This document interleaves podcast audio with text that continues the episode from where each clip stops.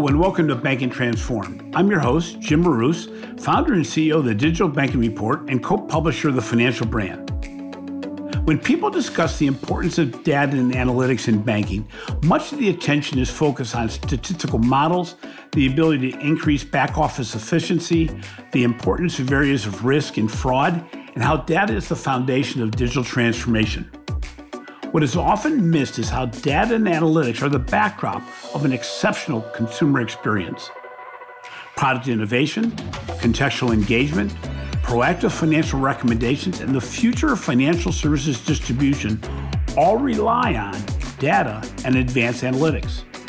Bottom line, the life and death of financial services organizations in a post-COVID nineteen world will depend on how consumer insights are collected and how they are used for the customer's benefit. We are very fortunate today to be joined by Ryan Caldwell and Brandon DeWitt, the co-founders of M X Technologies, located in an area referred to as the Silicon Slopes, right outside Provo, Utah. One of the most highly regarded and awarded information technology firms in financial services, M X works with more than two thousand organizations that reach over thirty million users.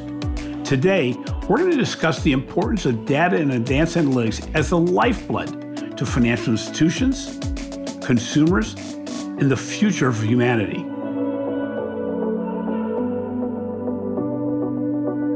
Welcome to the show, gentlemen. First of all, I need to share that when I was developing the foundation of the Banking Transformed podcast last year, you both were one of the first important interviews I wanted to do. Uh, not just because I consider you both great friends, but because I believe your organization is an amazing example of how culture can drive results. I had the privilege to watch M X grow from a few great people to a relatively large organization without losing its personality, its mojo, or its passion for doing good. A walk through the halls of M X is always a major high for me, reflecting what both of you are and who you are as human beings. So can you take our listeners back a little bit to the beginning and share how you wanted to build your firm and, and how you have kept it on track all these years? Sure. Um, Brandon, you want me to start? Yeah, go right ahead. So, you know, it's it's interesting when you're starting a company, there's this hope and vision of what you want to accomplish long term. And then there's these kind of intermediary visions of saying, oh, man, if we could just get here, what would that be like if we could just get... But along the way, finding people who naturally already resonate with what you're building, I think is key to building the right culture and to build a big sustainable company. And we've kind of followed that as a company. And I think Brandon, myself, and a few of our other execs, I could say like a Nate Gardner, James Dodder, and a, and a, and a few others, um, fit this paradigm where when Brandon and I first met, it was like two tuning forks getting closer together. They just start resonating, right? And it, it, it's a natural occurrence. And um, both Brandon and I had started building our companies separately. So I had founded M X or Money Desktop, and Brandon had founded MyJive, which essentially MyJive and Money Desktop became what M X is. And when we first met, the sales individual had approached Brandon DeWitt at a conference. I'll let him tell that part of the story. Maybe it was Michael Angelier, I'm not sure. And it said, hey, you should really talk to our C E O if you're thinking about ever selling, if you're thinking about combining efforts with another company. And that led to a trip out to Utah where Brandon came out. And from the moment we started talking about what we wanted to build and this vision that we both had, it was just commonality, commonality. And that resonance, again, if you can just imagine two tuning forks getting closer together and they're just vibrating stronger and stronger. And, you know, throughout that conversation, by the time it ended, we're just like, this is going to happen. One way or another, we're going to find a way to join this effort. Yeah, I mean, it was a pretty incredible journey at the time. We were in Indianapolis. We were like six people or something like that. We were super small.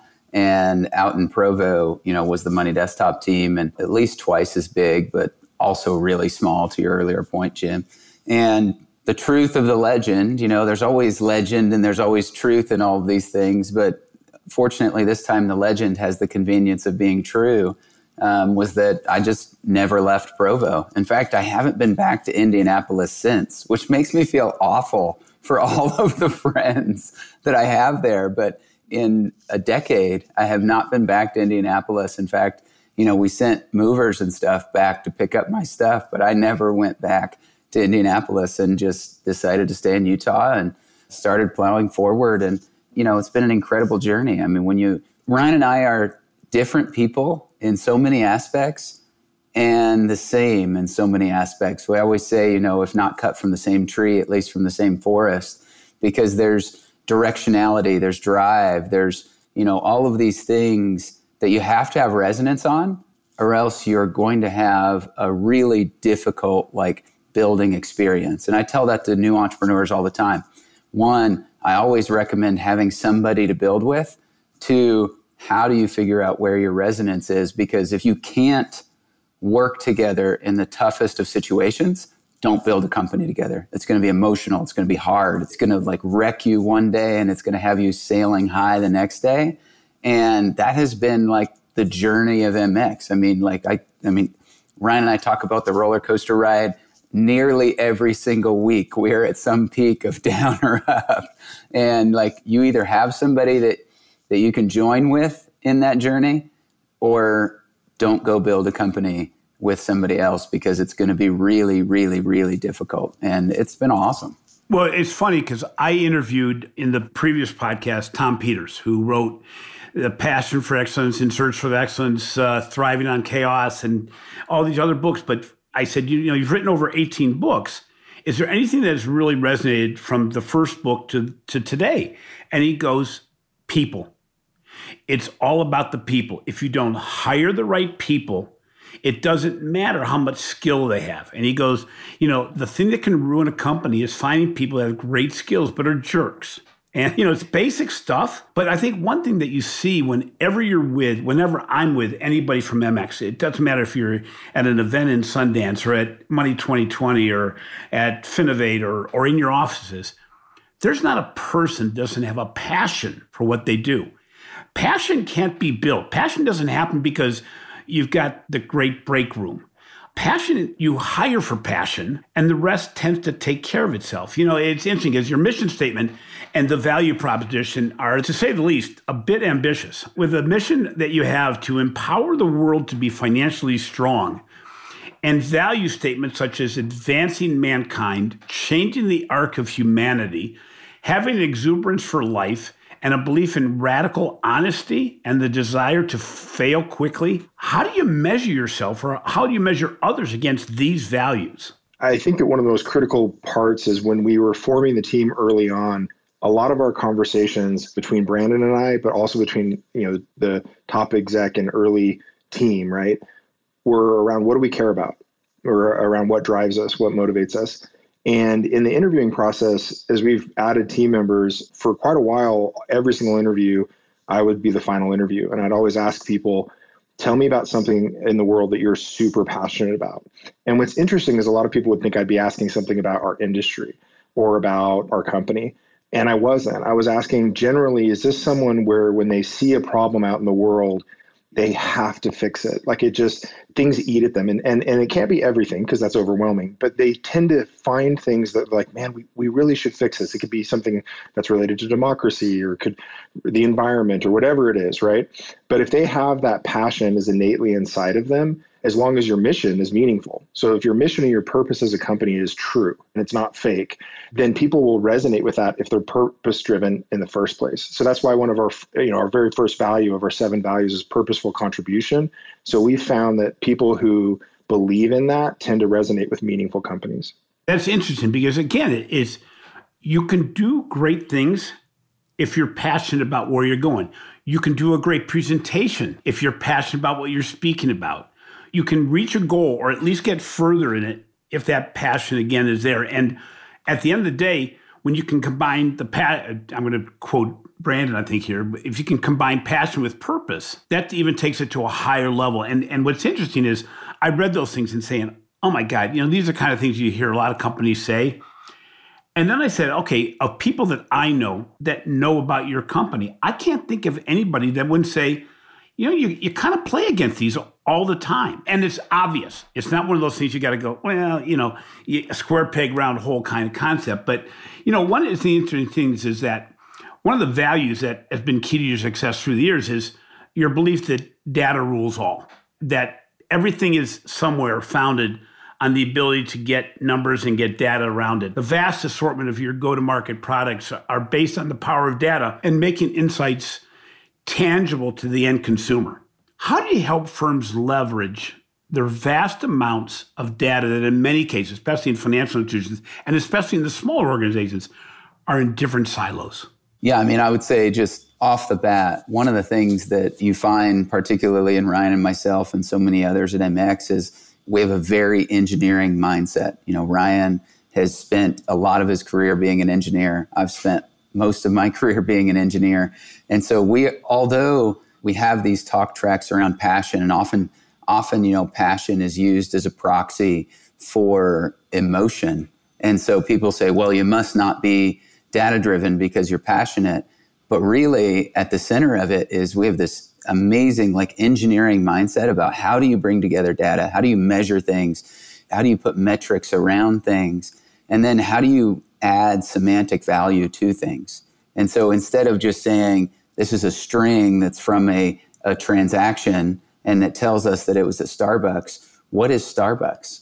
Where did they actually, that Starbucks exists? What's the geolocation for it? What's the merchant? What's the hours? What's all these other things? And so as you join together this idea that like we are achieving something greater than any of us could achieve individually, and you join that passion with that engineering mindset, it's almost like we can't stop coming up with products. That's probably our biggest problem at M X. Like literally every week we have a meeting about like, what do we kill? Because we expand products faster than we can communicate them internally. Like it's one of the weird things of like working with a very passionate and yet very engineering mindset group of people. Like it's so strange. No lack of ideas. Well, yeah. And I think the desire to solve, the desire to contribute. So everyone from engineering product over to sales, everyone is looking at it saying, wow, that's a problem. We could solve that. And so it's hard to hold that back to say, okay, we've got to stay focused on solving the problems that are the most pressing.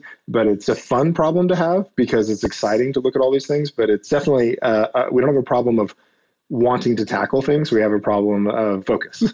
Well, you know what? That's interesting because as a current example, the P P P small business yes. loan program was a complete disaster. Yep. I'm a believer both in the political and business world that I don't care whose fault it was about something happened yesterday, but what are you going to do to solve it tomorrow? Because pointing fingers only assigns blame, and that doesn't move the process forward. So be it the fact that the government dropped something in the laps of bankers that wasn't completely well thought out, and the fact that ninety-five percent of the banks out there were not digital, which made it very difficult to take something, put it in play, and change parts of it.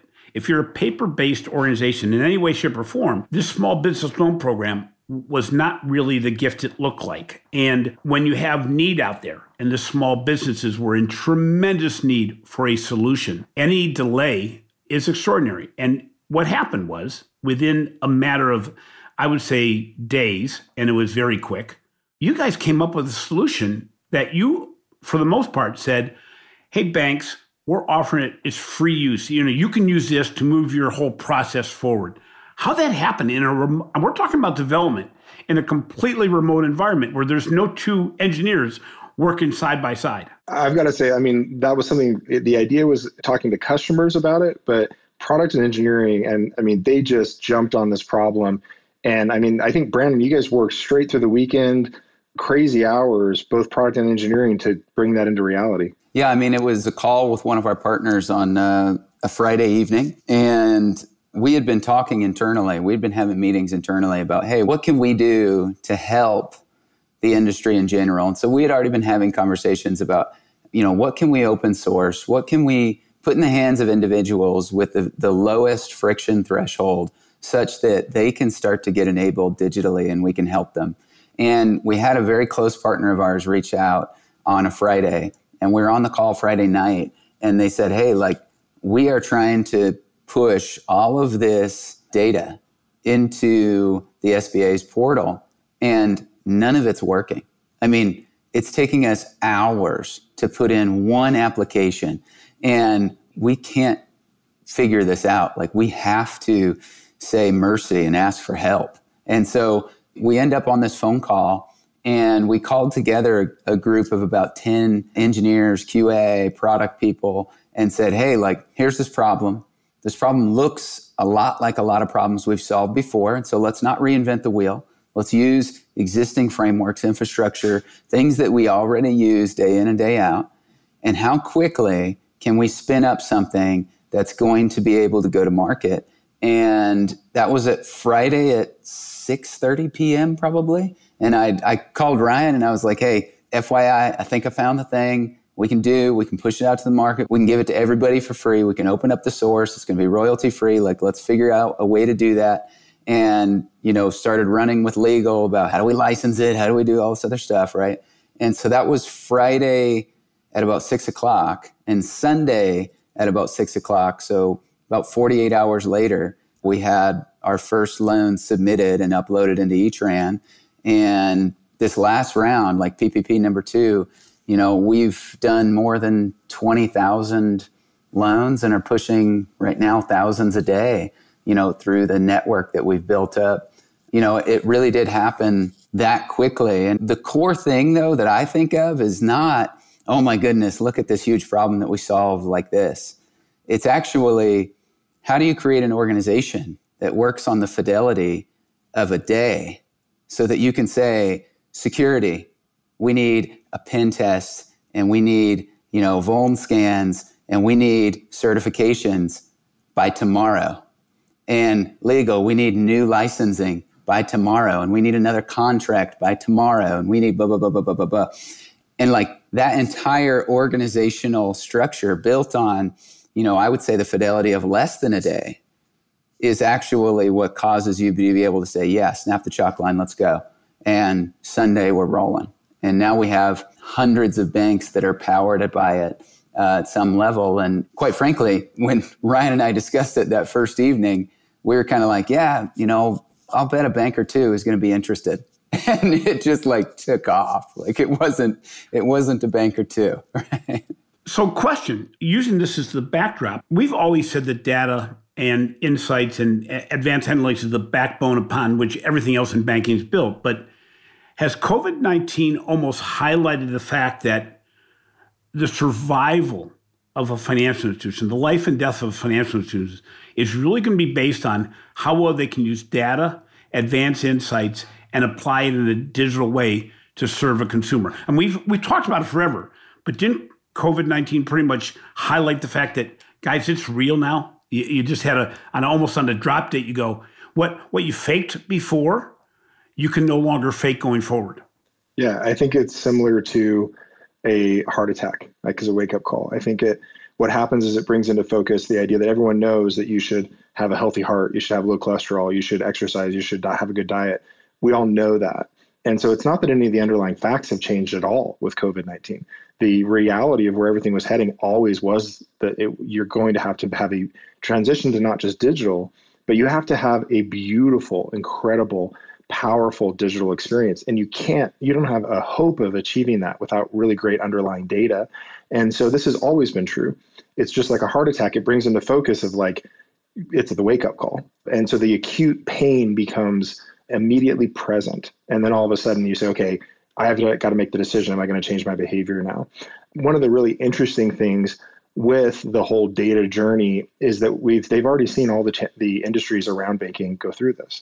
That if you're going to offer up great content via, like, say, T V or whatever it might be, well, if you can't get the data of what people watch, how long they watch it, what they click on, what they view, what they read the description of but choose not to watch, all that data, Netflix has that. So data, they've created an environment where they can gather data and react to it. Amazon has created an environment where they can gather data and act on it. Google, from a search, has done the same thing. The whole idea that banking would not want people in these channels where they can digitally see exactly how they're interacting with their money, what they care about, what they're checking, and then be able to use that data with the sole purpose of better serving that consumer.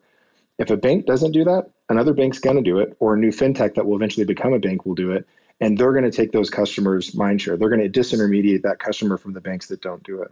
It's interesting because it's not just the first touch. Your banks that have implemented the P P P program, for instance, there's already discussion about the disaster that's on the back end of this, which is, oh, by the way, we have to prove that these organizations actually use the funds for what they're going to do. And how do you get it so that there's no liability on the small business case that they're going to actually get that money for free?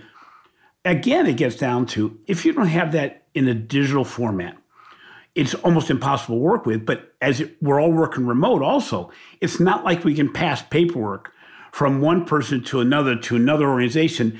And it's a lot easier, Brandon, your teams and everybody else's teams, to be able to to work with this f- dynamic of, of data and insights and experience when you already have it digitized. I look now and I go, you know, the organizations that were fake, what I call faking digital on the account opening, where they said they had digital, we did a research that said seventy percent of organizations said they had digital account opening. And then two questions later, we said, do you have to come to the branch? And seventy percent of those said yes.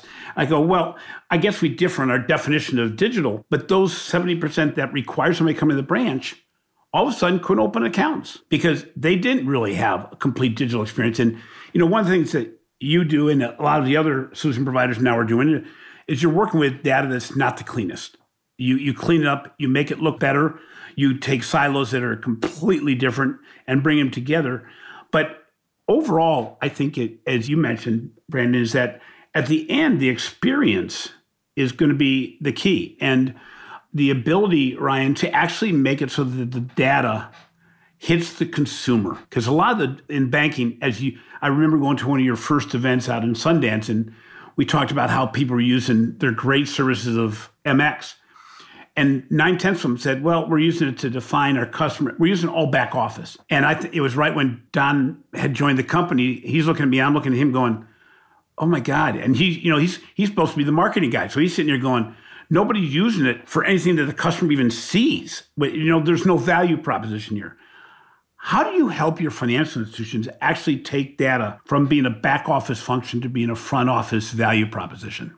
I think at the beginning of that, it's finding a use case that you can do that, that has low friction and high value, right? Like that's always the thing where you can insert technology is, you know, lowering the friction as much as possible and increasing the value as much as possible. And, you know, one of the things that we talk about all the time is one of those first decisions that you make when building something is what are computers good at versus what are they not good at? And I know it seems like the simplest razor to cut with, but this is like literally a conversation that we have on a frequent basis is what are computers good at? They are great at just sifting hay all day long. All day long. They'll do it. It's like we talk about robotics. They'll just do it all day long across billions of things. They'll create associations between billions of things. And so like one of the very lowest friction things with the highest value where you include technology where it's good is just in cleansing data for the purposes of perceived fraud. Because so many people believe, and I mean, when you're in banking long enough, right? I, I was at Experian previous to this endeavor that we're on. When you're in this industry long enough, you realize that the life or death of many financial institutions is how efficient they can operate a call center, because that's where there's huge amounts of human capital. There's huge amounts of infrastructure investment. And if you can operate it well, then you are going to have better efficiency, better profitability, and you're going to be able to serve your communities better. And I would say that is definitely one of the first landing zones that we step in with technology and say, let's automate this perceived fraud problem and start pushing out clean data. So instead of saying, you know, C H V, you know, C S I, one, two, three, four, did you shop here?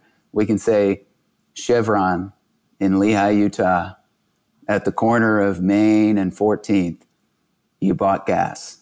And like just doing that, we see call center volumes go down. We put a case study out there, you know, with one of our partners, but we see this over and over again. And so you find that lowest friction, highest value place where you can enter, and then you just iterate. How do you iterate? What's the next thing we're going to iterate on? You know, I would say that is the beginning of that journey that you're asking about. I know both of you and the rest of your firm are not shy about your belief that data can open doors to financial inclusion, can empower humans to make better decisions, and even more lofty, can actually improve people's lives. Can you explain that a bit? How do you act against that? I think that, yeah, that's core to our entire uh, culture, is our belief that data is the thing that is going to enable that passion, like we talked about at the very beginning. And I think that for us, that doesn't just apply in our application and banking technology. I mean, it's touched our personal lives on multiple occasions. And there's a phrase that I've come to love the last few years, which, um, you know, you go through tough times and and your understanding of life, your paradigm in life changes. And for me, this expression of life happens for you, not to you. The whole concept that these challenges that come up for banking are opportunities to grow. These challenges that come up in our personal lives are opportunities to grow. We just have to embrace it. But the ability to grow in that opportunity is precluded if you don't have access to data. And I went through some personal challenges with my family in these last few years. And, you know, Jim, you visited my family when my daughter was in the hospital. And and a lot of that whole mental paradigm of going after the data, looking at, okay, this is a tough situation, or this is a big obstacle to overcome. It seems insurmountable. How can we leverage data to get clarity? And so because that's culturally at our core, when we look at the financial industry, we look at these people who are stressed out, maxed out in their personal lives, who feel stuck in their jobs or feel like they can't make that risky bet to go jump careers or to start their own company. And then we look at how empowering them to be financially strong changes all of that. And it literally has these ripple effects. It's really hard to truly calculate the power of a community, a country that's financially strong and all the things that that means. But when we look at that, the person can't do it without data. I mean, Brandon made a really good point about saying, as soon as you just see the truth of the transaction, you can now as a human interpret, do I care about it? And the computers are getting better and better at not just cleansing the transaction, but saying, okay, I cleansed it for you, and I've kind of identified what I would estimate to be its value to you. So our new product Pulse, as an example, takes all of that data and it says, all right, we've seen that when users tend to get data that's anomalistic like this, they want it surfaced that are this type of group. So maybe a baby boomer cares about it this way, but a baby boomer who's rural cares about it differently than someone who's in a city center. And so as we look at all of this data, can the machine understand the most meaningful way to surface data to that end user, so that end user can just focus on living their life and, and accomplishing the things that they want to, separately from having to manage their money on a daily basis? Well, it's interesting. I visited China in January and saw that there's organizations there that because they have so much data, because they collect it from so many different sources, including mobile devices, how a person uses their mobile phone, things of this nature, it allows them to offer financial services to everybody because you're not using just traditional credit risk dynamics. Credit scores do not show if a person has been a, a loyal person on paying a rent or or utilities. It doesn't talk about a person's personality, the way they, how their life transacts or or how they make payments with a mobile device. It simply looks at what I'm going to call old data. It's amazing how within reach financial inclusion is, how within reach the ability to manage your own money is, but we we just haven't traditionally done a really good job because we continue to use older data sources that are not as complete. Doesn't describe a person's personality at all. And I think that's why the comment at a culture level, why it's so important. And I think Brandon would strongly agree with me that if you're culturally always looking for how do we solve problems with data, how do we take this passion of saying that's something that we, this is an outcome we want to avoid, or this is a outcome that we want to encourage. So then based off of these passions of how we want the world to be, how can we take that back to using data? If that's not at the cultural center of the organization, then you're going to be blind to the opportunities to have it affect your industry. Yeah, totally. And I automatically think of you play how you practice.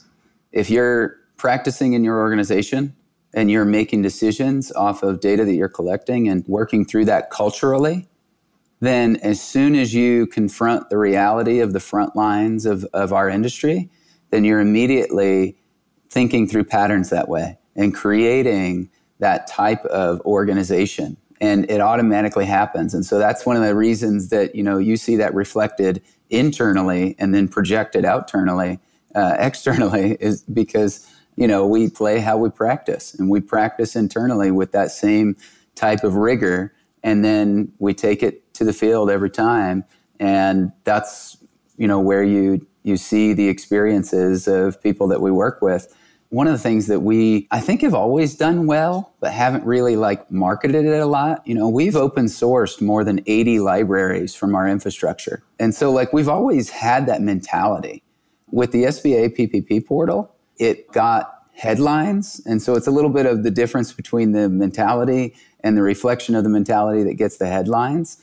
But like we continue to think about that and say, okay, how can not only what we do be sold to the industry, but also how can what we do sustain well beyond our existence, so that, because we are not only stewards of the business, we are stewards of the world around us. And that means that there are some things that matter more than driving profitability.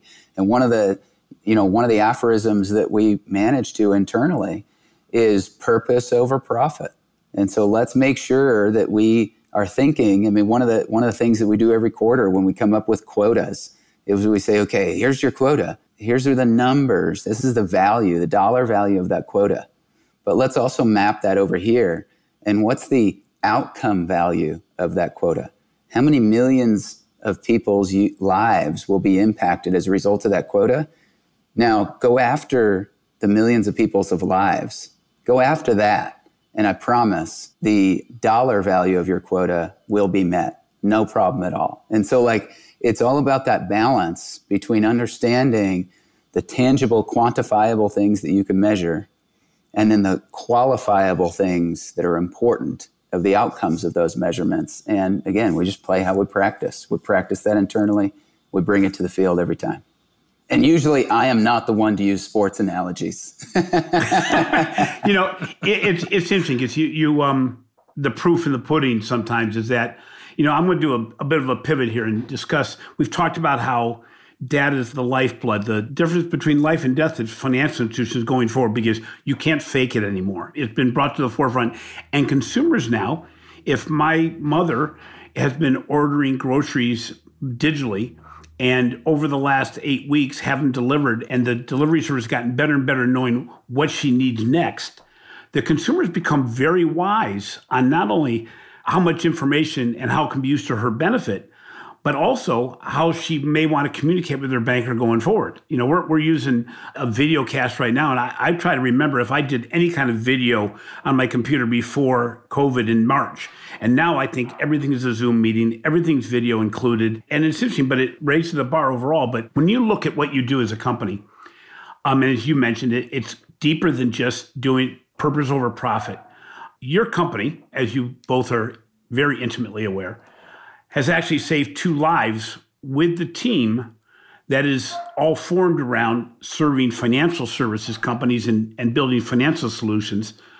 But Brandon, on your case, you're a, you're a stage four cancer survivor after a very frightening prognosis at, I think, age thirty-three, a youngster. Yeah, four years ago, yeah. where, where you're given only a few months to live. The team at M X rallied together to find a better option for you. Can you explain a little bit about how that whole all transpired and, and what actually happened there? Well, I will try to explain a little bit of it. You know, Ryan and I could probably do a fifty-hour show on everything that occurred between the beginning of that and where we are today, at least. And so it was quite a shock, as you might imagine. You know, nobody expects to be thirty-three and told. You know, my first prognosis was, in fact, I remember I had, I had just walked out of Ryan's office. I was expecting a call from the doctor. So the left side of my face had gone paralyzed. They thought that I had Bell's palsy, and it went for too long. It went for two months that I had this Bell's palsy, and they said, hey, let's do some other scans. And so they did these scans, and they said, hey, we're going to give you a call on, on Friday morning, and we'll let you know the results of the scans. But there was no thinking that it was a big deal. And so I was walking into Ryan's office, and I was like, hey, man, like I'm going to, you know, I don't remember what I was doing. I was leaving to go back home to visit my family or something. And I was like, I'm going to head back home and visit my family. I'll give you a call whenever I get the results.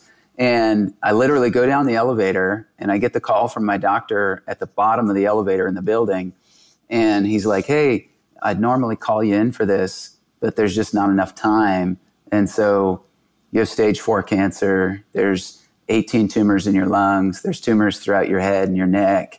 And you know, you probably don't have thirty days, but you certainly won't be alive in ninety days. And I was like, I think he called the wrong guy. Like, this is a sad, sad phone call. Like, but it's not my phone call. It's somebody else's phone call. And, you know, he's like, no, no, no. He's like, we've checked and double checked. And, you know, despite the fact your quality of living is high and all this other stuff, like, it's about to hit you like a wall because you've got these tumors everywhere. And like, it is consuming your body and it's consuming it very quickly. And so I remember I went back up the elevator back into Ryan's office. I remember like Ryan looking at me and going, what are you back here for? You know, like, and I sat down like in a, in a chair in, in his office, like we so often do, to chat, and, you know, just emotionally kind of lost it, as you might imagine, and said, hey man, like, this is unfortunately the end of the journey for me. Like, I just got this call and, you know, they're saying thirty days and maximally ninety days. And there really are no options, and it's everywhere in my body. And this is just the anomaly of the anomalies that occurs. And so I ended up flying back home anyway to see my family. Obviously now I have to talk to my family face to face about some of the worst news I've ever had in my life. And uh, that weekend, Ryan and so many individuals from M X, I mean, product individuals, engineers, all these other individuals get together all weekend and just start. I mean, a- again, it comes down to, what are computers good for? And if you have that mindset like that you need to process huge amount of data in a small amount of time, how do you go about it? And how do you rely on that computation? And they spent this weekend just like burning through as much data as possible, reaching out to scientists and doctors and all this other stuff. And I flew back on that Monday and they had a whole plan. It was huge. It's like six feet wide, you know, this massive like plan all over this wall.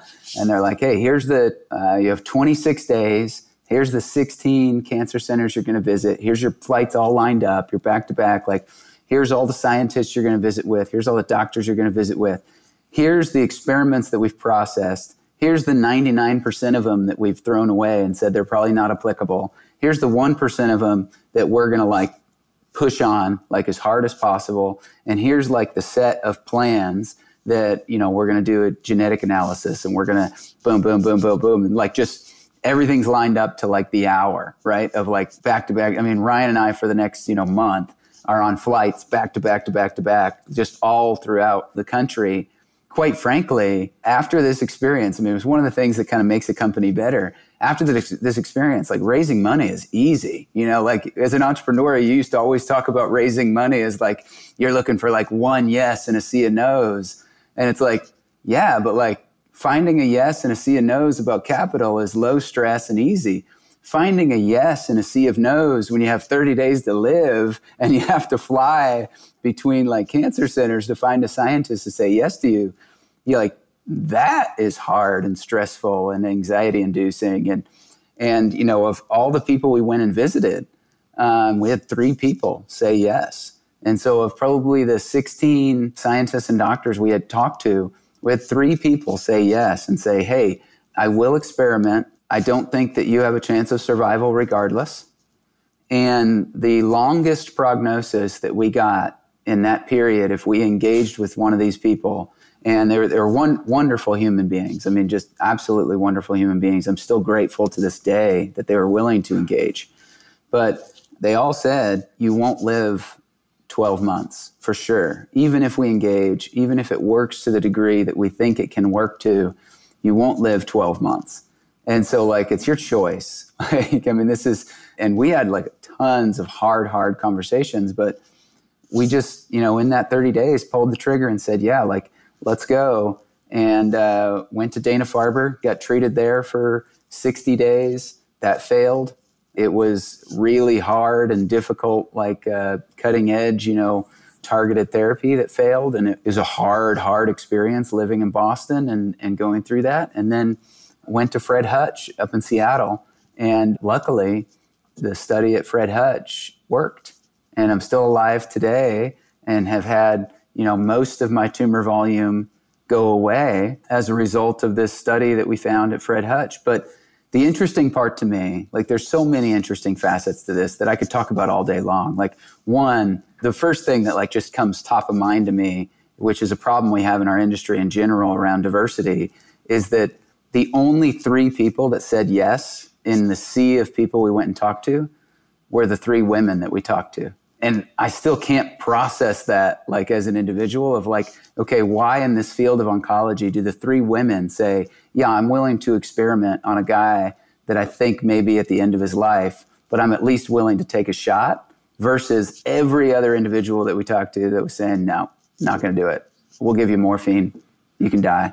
And I mean, that was literally our meeting. I mean, and, and and you've never seen Ryan Caldwell angry until a doctor is saying, nope, we're not going to do anything. We'll give you morphine. You're going to die. I mean, like it's yeah. it's an emotional and horrible thing. But, um, you know, the the second thing that, that came out of that, so that was absolutely fascinating that you have this sea of people and that these are the three individuals who are willing to take a chance, willing to experiment, willing to do something bold. But the second thing was, that very first weekend that the team processed all these studies and organized them and prioritized them, the actual top one that they prioritized that weekend was the one that ended up working. And so like, it's just mind blowing to me that you have this team of non-medical individuals, right? Like who are just going full force into the wall, trying to figure out like, how do we separate the wheat from the chaff and determine what is the horse we're going to bet on? Because you're not going to be able to bet on a couple of horses or a few of them. You're only going to be able to bet maximally on two. And so like, what are the ones that we're going to bet on? And how are we going to take this field of options and, and shrink it down to a couple? And the number one that came out of that weekend was actually the one that ended up working. And yeah. that's just stunning to me to think of the probability of that. And then also just to imagine like, and think of, I mean, it touches me every single time I think of it. Is just to think of the team, you know, that we're able to put together and that that Ryan led through that weekend to say, hey, and in fact, the aphorism that we came up with out of this weekend was seemingly impossible, certainly improbable, but necessary. And so like, don't get caught up in the bureaucracy of decision making. We got to make decisions in three days that are going to impact the rest of Brandon's life, whether it is thirty days or thirty years. And we have to make that decision in three days. And there's not a committee that can weigh in. We got to just go.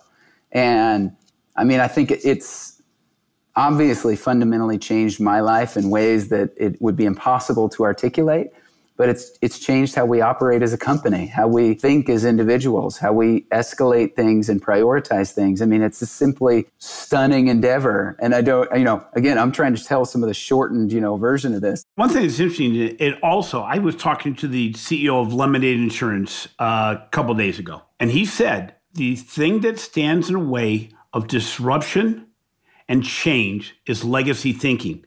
And I think that plays a big role in not only the way your company addressed it, because it's normal to say stuff happens and we're going to have to deal with it and we're going to address it.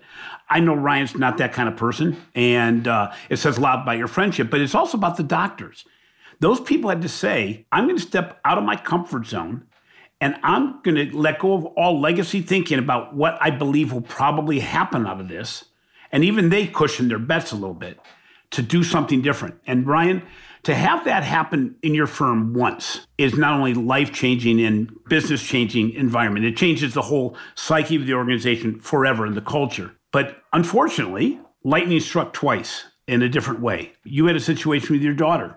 And again, you relied on the team, the data, the analytics, and the six-foot spreadsheet that I actually saw in the hospital room that looked at every possible scenario and the result of every dynamic to save your daughter's life. Can you share some of that? Because, and by the way, thank goodness we're not on video because I can't get through this ever without tears. Yeah, it's hard for me to not get emotional either. You know, finishing up kind of, you know, it's a long story about what happened with Brandon. Um, it's a beautiful story, but I love Brandon like a brother. I feel incredible gratitude getting to build with people that uh, I care so much about. And when that news came, I remember Brandon's first reaction was, you know, you told me you weren't going to fight it.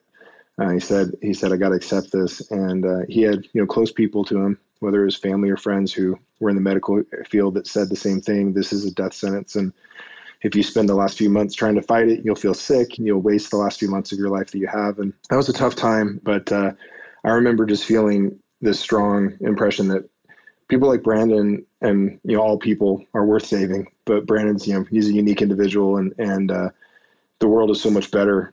We need as many unique individuals as we can keep, as we can save, you know, and it was a worthwhile effort to try to see if there was a possibility. And, you know, we're, we're realists. We, we know that sometimes things aren't possible, but again, going back to the data side and both of these stories with Brandon and with my daughter, with cancer, I, I remember coming back to my house that night and I called both my brothers and had them come over and said, I need your clear your weekend and help to start researching with me. And we brought up big whiteboards in my house and cleared whole rooms. And, um, and I said, look, cancer's not, as much as it feels like the boogeyman emotionally, we're, again, we're passionate people, but we're not emotional people or out of control emotional people. We said, uh, it's not the boogeyman. There's science here. It's it's code. Your body is somehow following a sequence of code. So, so what's happening? And we may not be able to find out, but if we can, we can now decide, well, the passion of this is someone we love and who is the world is so much better off if they are able to not just stay alive, but thrive. It's a worthwhile endeavor. How can we use data to accomplish it? So when what happened to my daughter happened to my daughter, um, where she had a routine sickness, um, you know, it was sickness, so, you know, get a couple viruses and, and a little, little tiny two and a half year old can get pretty sick. And we just want to be precautious. And we took her into the emergency room and, and she needed oxygen probably at that point because she was having some trouble breathing. And so it was a wise thing to take her into the hospital, but we never could have fathomed that there would be the mix-up that there was. And unfortunately, a lethal drug was given to her accidentally, and it was not discovered for quite a while. And there's a whole story to that, but I'll I'll condense it and say what ended up happening is they gave us the options of saying, same with Brandon, they said she won't survive. And so I remember my wife and I saying, she can survive, her heart can survive, we, she can recover. And for us, again, it wasn't the thing of just, you know, blindly believing it. We just said, well, let's look at the evidence. Let's look at the data. What happened to her? So in our unwillingness to accept that this just randomly happened and we can't explain it, we're like, well, there's science here. There's data here. Something had to cause this. And, and that cause has to have a certain amount of damage, and that damage has a certain amount of recoverability. There's this whole process. It's like a flow chart of mapping out. That's the same thing we did with Brandon of saying, okay, well, cancer, there's four vectors of attack to beat this cancer back. What's what's available? What's out in the market? So he's the same approach of saying, well, who is having success with pediatric cardiac recovery after a drug overdose or after a um, uh, incorrect medication being given? And what does that look like? And who are the experts? And so, of course, the first thing is listing out where they're having success in the world. They're having huge success in Germany. Who are the experts there? And so from there, this whole thing unpacked into, I took a trip out to Germany, met with the doctors there in person, talked to the people who actually invented the medical device that was on her, that the life support device that she was on. And she was on life support for five and a half months, a little tiny two and a half year old. She had two surgeries where they had to open up her chest and pull apart her chest to be able to go in and operate on her heart.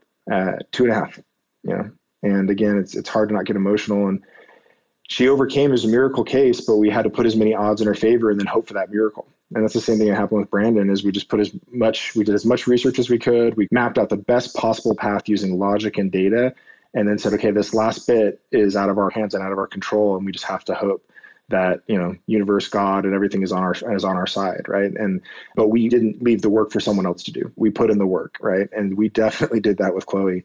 And one of the things that's magical about M X as a company and about its culture is the way in which we're able to serve each other as the ebb and flow occurs.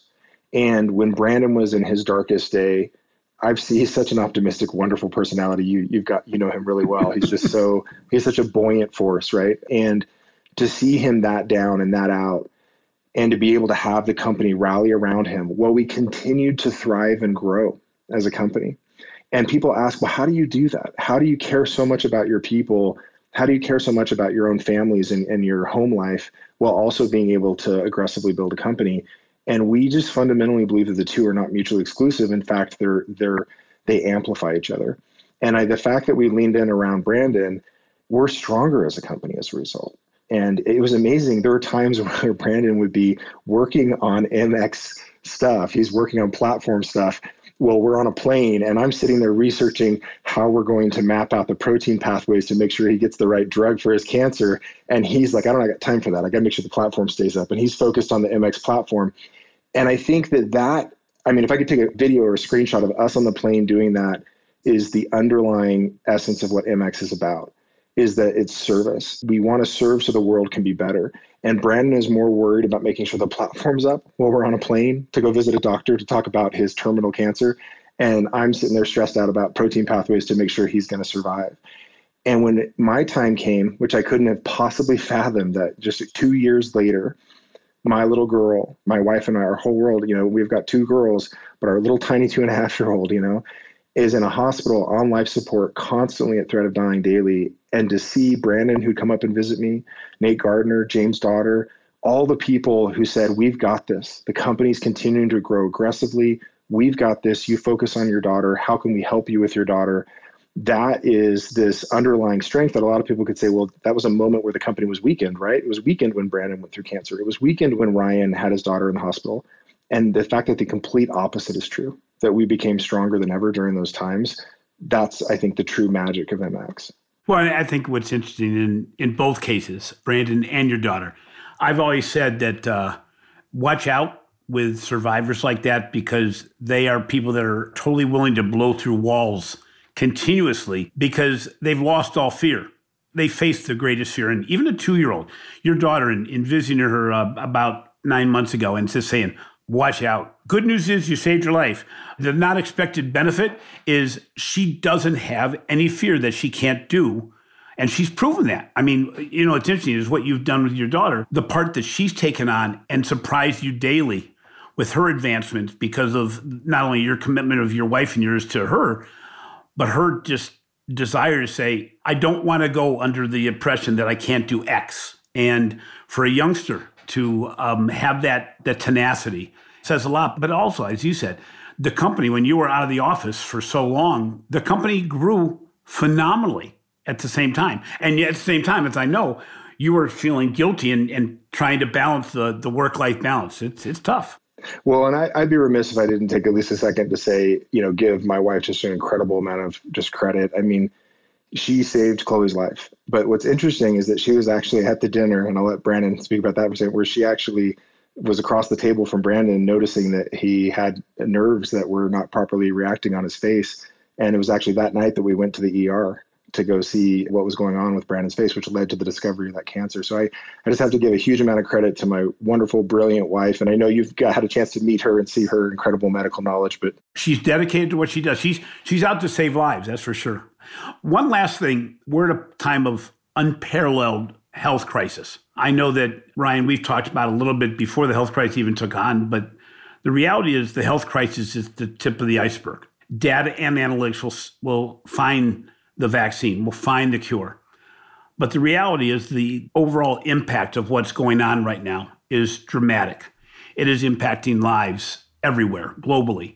It is impacting personal economies, the future endeavors of people, both from an employment basis, but also from a financial basis. How do you think data, analytics, and firms like yours can help address the economic impact that we're all going to be faced with that is going to be far greater than any of the health challenges we've been up against? I mean, we, we've never seen a, a global twenty percent unemployment rate or, or a tremendous percentage of our populace having, in the short term or medium term, no hope of getting out from under the burden of what has happened in, in a short period of time. How can data analytics and corporations work to make life better post-virus? Well, I'd love to hear Brandon's thoughts on this, but I, I can tell you that our feeling as a company generally, broadly, is that you cannot properly serve your customer. You cannot be an advocate for your customer. And all companies that are going to thrive are going to have to be consumer-centric. They're going to have to be advocacy-focused. You can't have that incredible money experience that you need to provide to these end users without it having the foundation of that being on data. That is the critical thing that we wish that all people in this industry would really firmly be able to get a grip on and, and be able to adopt that thesis. But Brandon, what, what would you, what are your thoughts? Yeah, I mean, we've talked about this, Jim, but you know that I read a lot. And so I immediately think of, and this is actually one of the quotes that kind of, that we've been sharing internally as, as we've been going throughout this entire journey for the last several years is, you know, Rudyard Kipling wrote the, the poem, If, and he says, uh, to meet with triumph and disaster, and treat those two imposters just the same. And quite frankly, I think one of the things that has manifested in my life and in Ryan's life, and as we've seen at M X, these ups and downs that we all experience, is that when you do experience the lows of the lows that we are experiencing right now in this pandemic, also know that that is just as false as the highest highs as we experience.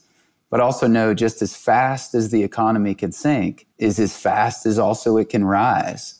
And so there's so many events over the history of mankind that you can say, my goodness, like farming, just like the family farm, just like sunk fantastically quickly. And it's like, yeah, well, farm tech came about.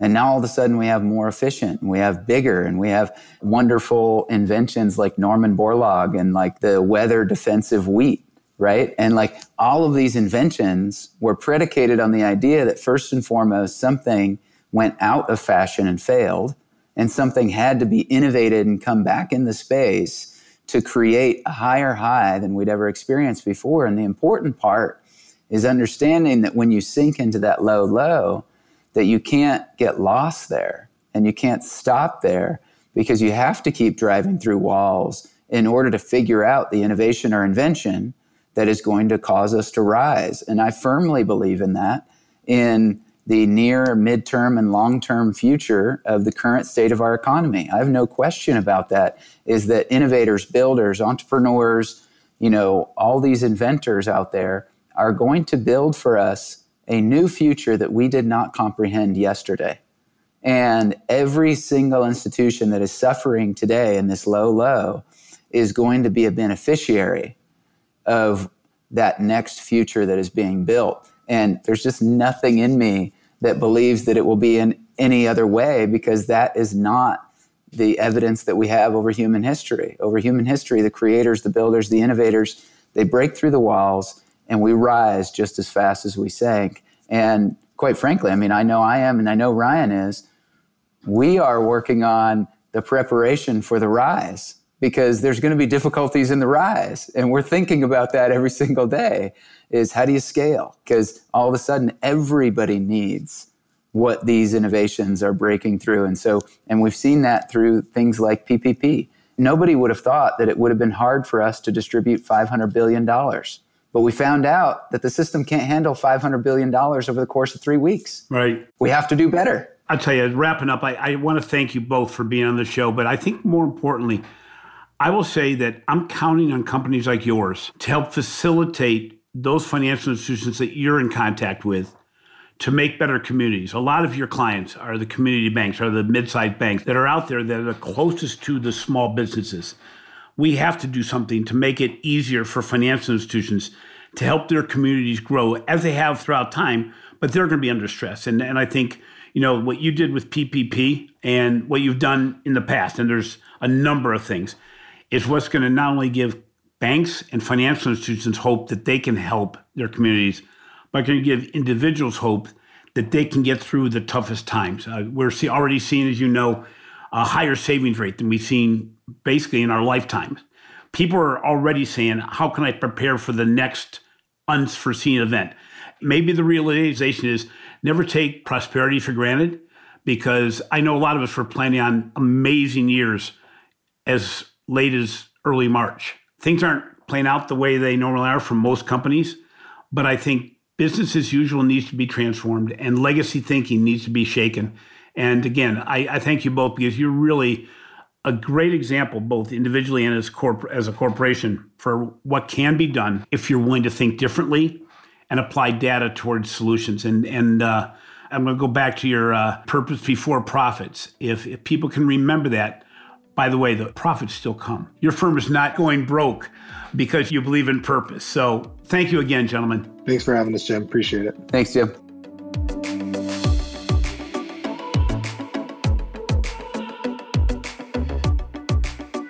Well, you know, there's not much I can add. Ryan and Brandon are two very good friends and people that I look up to as to aspire to as people as well as business people. They've done a lot of them at M X and done a lot for the banking community. But I think the one major takeaway for every financial institution, every corporation, is that you will not live, you will not succeed, you will not move forward without being able to apply data and advanced analytics for a better consumer outcome.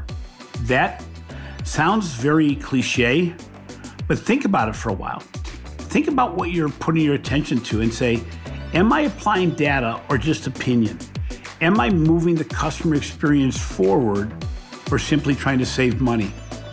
If you put your passion and your purpose before profits, profits will come.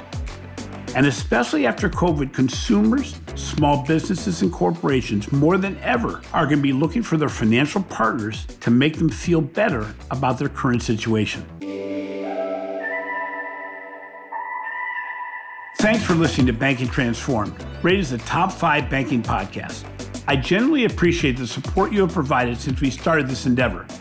If you enjoy what we are doing, please be sure to subscribe to Banking Transformed on your favorite podcast app. In addition, take thirty to forty-five seconds to show some love in the form of a review. It means the world to us. Finally, be sure to catch my recent articles on the Financial Brand and check out the research we are doing on digital transformation, retail banking innovation, digital lending, digital experience, and financial marketing for the Digital Banking Report. This has been a production of Evergreen Podcast. A special thank you to our producer, Leah Lombre, and audio engineer, Sean Rule Hoffman. I'm your host, Jim Marous. Until next time, stay safe and stay healthy.